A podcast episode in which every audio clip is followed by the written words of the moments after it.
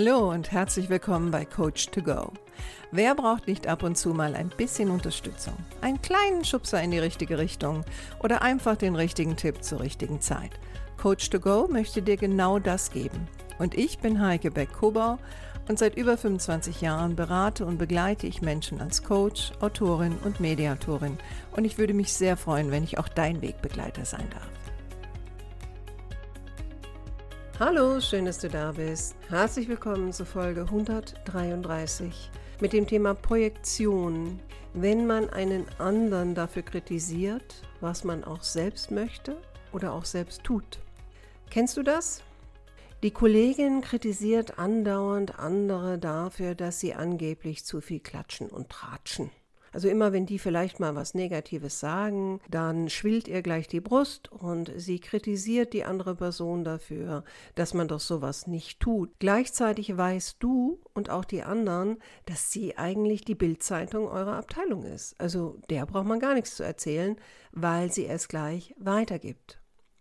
Oder Vielleicht kennst du das auch von dir selbst. Da kommt jemand und ähm, ist sehr, sehr selbstbewusst und im nächsten Moment hörst du dich schon selbst den anderen dafür kritisieren. Zwar wahrscheinlich nicht in dessen Gesicht, aber du redest mit anderen dann über diese Person, weil du findest das unmöglich, dass jemand sich so in den Vordergrund drängt, dass jemand meint, äh, er oder sie wäre etwas Besseres.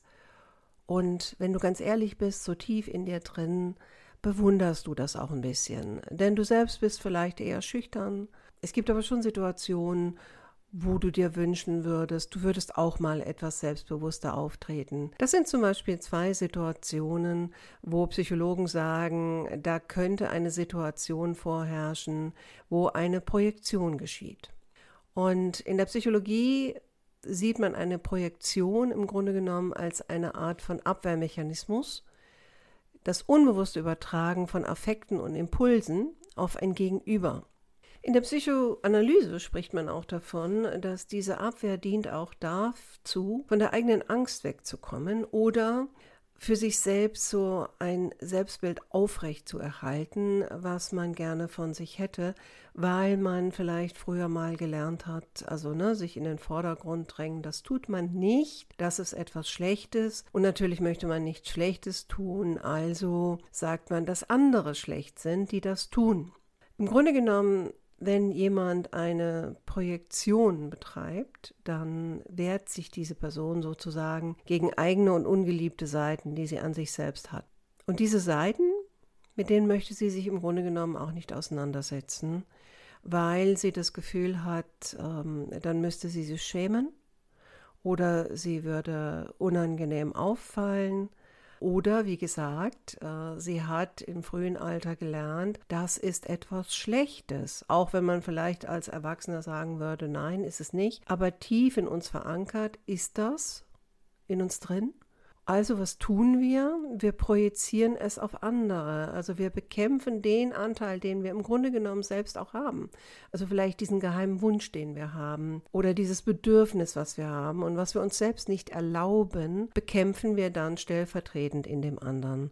Und eine Projektion erkennt man auch sehr oft daran, wenn es durch eine relativ starke Emotion begleitet ist. Also man regt sich richtig auf oder der andere regt sich jetzt richtig auf, der ähm, projiziert. Und deswegen ist das auch manchmal für Außenstehende gar nicht so richtig zu verstehen, warum jemand jetzt so ein Fass aufmacht, nur weil jemand anders selbstbewusst ist oder weil jemand anders für sich sorgt oder weil jemand anders sich halt Dinge herausnimmt, wo der eine oder andere sich das nicht trauen würde. Eine mögliche Projektion kann zum Beispiel auch sein, wenn jemand stark homophobisch ist. Also da, auch da kann der Fall vorherrschen, nicht immer, aber durchaus an der einen oder anderen Stelle. Ähm, Leute, die besonders aggressiv gegen Homosexuelle vorgehen, da kann es durchaus sein, dass die tief in ihrem Innern auch schon mal ein Erlebnis hatten, wo sie fast diese Grenze überschritten hätten. Und das einfach vor sich selbst auch nicht eingestehen wollen und vielleicht auch aus einem Umfeld kommen, wo man das sehr, sehr abgewertet hat. Also unterdrücken sie das und stellvertretend dafür ähm, verurteilen sie halt Homosexuelle oder greifen vielleicht auch Homosexuelle an. Aber nochmal, ich will nicht sagen, dass jeder, der jetzt zum Beispiel Homosexuelle angreift, selber im Grunde genommen tief drin ein Homosexueller ist. Aber an der einen oder anderen Stelle kann da durchaus so eine Neigung auch vorhanden sein, die man halt stark versucht zu unterdrücken. Manchmal projizieren wir auch, weil wir enttäuscht wurden. Ja, also zum Beispiel in Beziehungen, in Liebesbeziehungen oder Freundesbeziehungen. Wir sind enttäuscht worden, haben das für uns auch noch nicht so richtig verarbeitet und auf einmal sehen wir überall in allen Beziehungen, sehen wir immer wieder Verhaltensmuster, wo wir denken, naja, das ist doch auch so jemand. Und im Extremfall kann es sogar so weit gehen, dass vielleicht, wenn unsere Freundin ähm, einen neuen Mann kennenlernt, projizieren wir unsere eigenen Erfahrungen auf diesen Mann und sagen unserer Freundin, sie muss vorsichtig sein, das ist bestimmt kein treuer Mensch, ähm, sie muss auf gewisse Signale achten und, und so weiter und so fort. Also das kann sehr, sehr extreme Formen annehmen, die Projektion, und kann natürlich gerade in Beziehungen, ob jetzt Freundschaftsbeziehungen, berufliche Beziehungen oder auch Liebesbeziehungen, kann das natürlich, wenn das sehr stark verinnerlicht ist, kann das natürlich auch sehr, sehr schädlich sein und kann dazu führen, dass wir auch Menschen vergraulen. Also vielleicht sagst du jetzt, nachdem du so ein bisschen die Erklärung gehört hast, mm, ja, ich glaube an der einen oder anderen Stelle tendiere ich auch dazu und im Grunde genommen gefällt es dir nicht. Was kannst du also tun? Ich gebe dir jetzt ein paar Tipps an die Hand, äh, mit denen du vielleicht dir selbst mal auf die Schliche kommst. Tipp Nummer eins wäre, wenn du zum Beispiel gewissen Personen gegenüber oder vielleicht sogar neuen Personen, die du noch gar nicht kennst, aber die du gerade kennenlernst, sehr, sehr emotional reagierst, dann frage dich mal, was hat das Ganze eigentlich mit mir zu tun? Warum reagiere ich so dermaßen emotional auf diese Person? Ähm, meistens denken wir ja, naja, klar, die hat halt was falsch gemacht oder die ist halt so. Aber lenke mal die Aufmerksamkeit weg von der Person und schau mal in dein Inneres. Vielleicht hat es Situationen gegeben, wo jemand sich ähnlich verhalten hat, was für dich negativ war. Vielleicht ist das Verhalten der Person etwas, wo du tief drin sagst, naja, hm, ja, ich, ich sag zwar, ich finde es ätzend, aber irgendwie bewundere ich es auch ein bisschen. Ne, zum Beispiel auch das Thema, äh, wenn Kinderlose jetzt im Beruf, ne, wenn Kinderlose Mitarbeiter und Mitarbeiterinnen auch gerne Urlaub in den Ferien hätten. Und dann gibt es ja immer so diese klassische ähm, Diskussion, ja, Kinderlose können ja jederzeit fahren, warum müssen die in den Ferien fahren. Ich habe Kinder, also habe ich Vorrang. Und das führt ja dann oft zu sehr starken und auch teilweise emotionalisierten Diskussionen. Und wenn du jetzt zum Beispiel Kinder hast und du merkst, dass du hochgradig emotional wirst einer Person gegenüber, die im Grunde genommen nichts anderes gesagt hat, als vielleicht, naja, also ich würde auch gerne in der Zeit fahren. Ich habe eine, eine Freundin, die kann nur dann oder warum auch immer, ist ja eigentlich auch egal. Aber die Person sagt, naja, also ich würde auch gerne dann fahren und du merkst, wie dich das richtig, richtig aufregt. Dann, bevor du etwas sagst, geh erstmal in die Selbstexploration. Forsch erstmal nach, warum regt dich das eigentlich so auf? Und vielleicht ärgerst du dich auch, weil du findest es eigentlich auch ätzend, dass du immer nur in den Ferien fahren kannst, wenn die Kinder schulfrei haben. Also ganz ehrlich, du würdest auch gerne mal die Freiheit haben zu fahren, wann immer du willst. Und wenn man es mal genau nimmt, äh, diese Person sagt halt dann, naja, ich würde aber gerne dann fahren und nicht außerhalb der Ferienzeit. Also die nimmt sich das Recht raus, für sich frei zu entscheiden, wann für sie der Urlaub am besten passt, weil sie vielleicht nicht abhängig ist von Schulferien, von Partnern, von Eltern oder was auch immer. Und eigentlich, wenn du ganz, ganz ehrlich bist, bist du neidisch. Denn du würdest auch gerne so frei sein. Und vielleicht würdest du auch gerne mal alleine Urlaub machen, ohne die Kinder. Und allein der Gedanke, führt schon dazu, dass du dich schämst. oder dass du dir egoistisch vorkommst. Und auch da kannst du dann ein bisschen nachforschen, wo kommt das jetzt eigentlich her? Woher habe ich dieses Bild, dass man als Elternteil nicht auch mal den Wunsch haben kann, mal in Ruhe ohne Kinder Zeit zu verbringen, mal schöne Erlebnisse zu haben, ohne für die Familie da zu sein. Also das sind so tiefe innere Prozesse, die die Emotionen auslösen und selten das, was der andere tut oder sagt.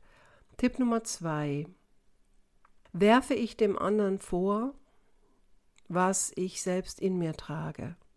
Ja, also da zum Beispiel, hätten wir zum Beispiel das Thema, was ich schon genannt habe, also Menschen, die ähm, für sich selbst sorgen, ja, oder die auch erstmal ohne große Erklärung sagen, das ist mein Bedürfnis und das hätte ich gerne erfüllt und das muss ich jetzt auch nicht erklären. Also die trauen sich was, die erlauben sich was auch da forsche mal nach.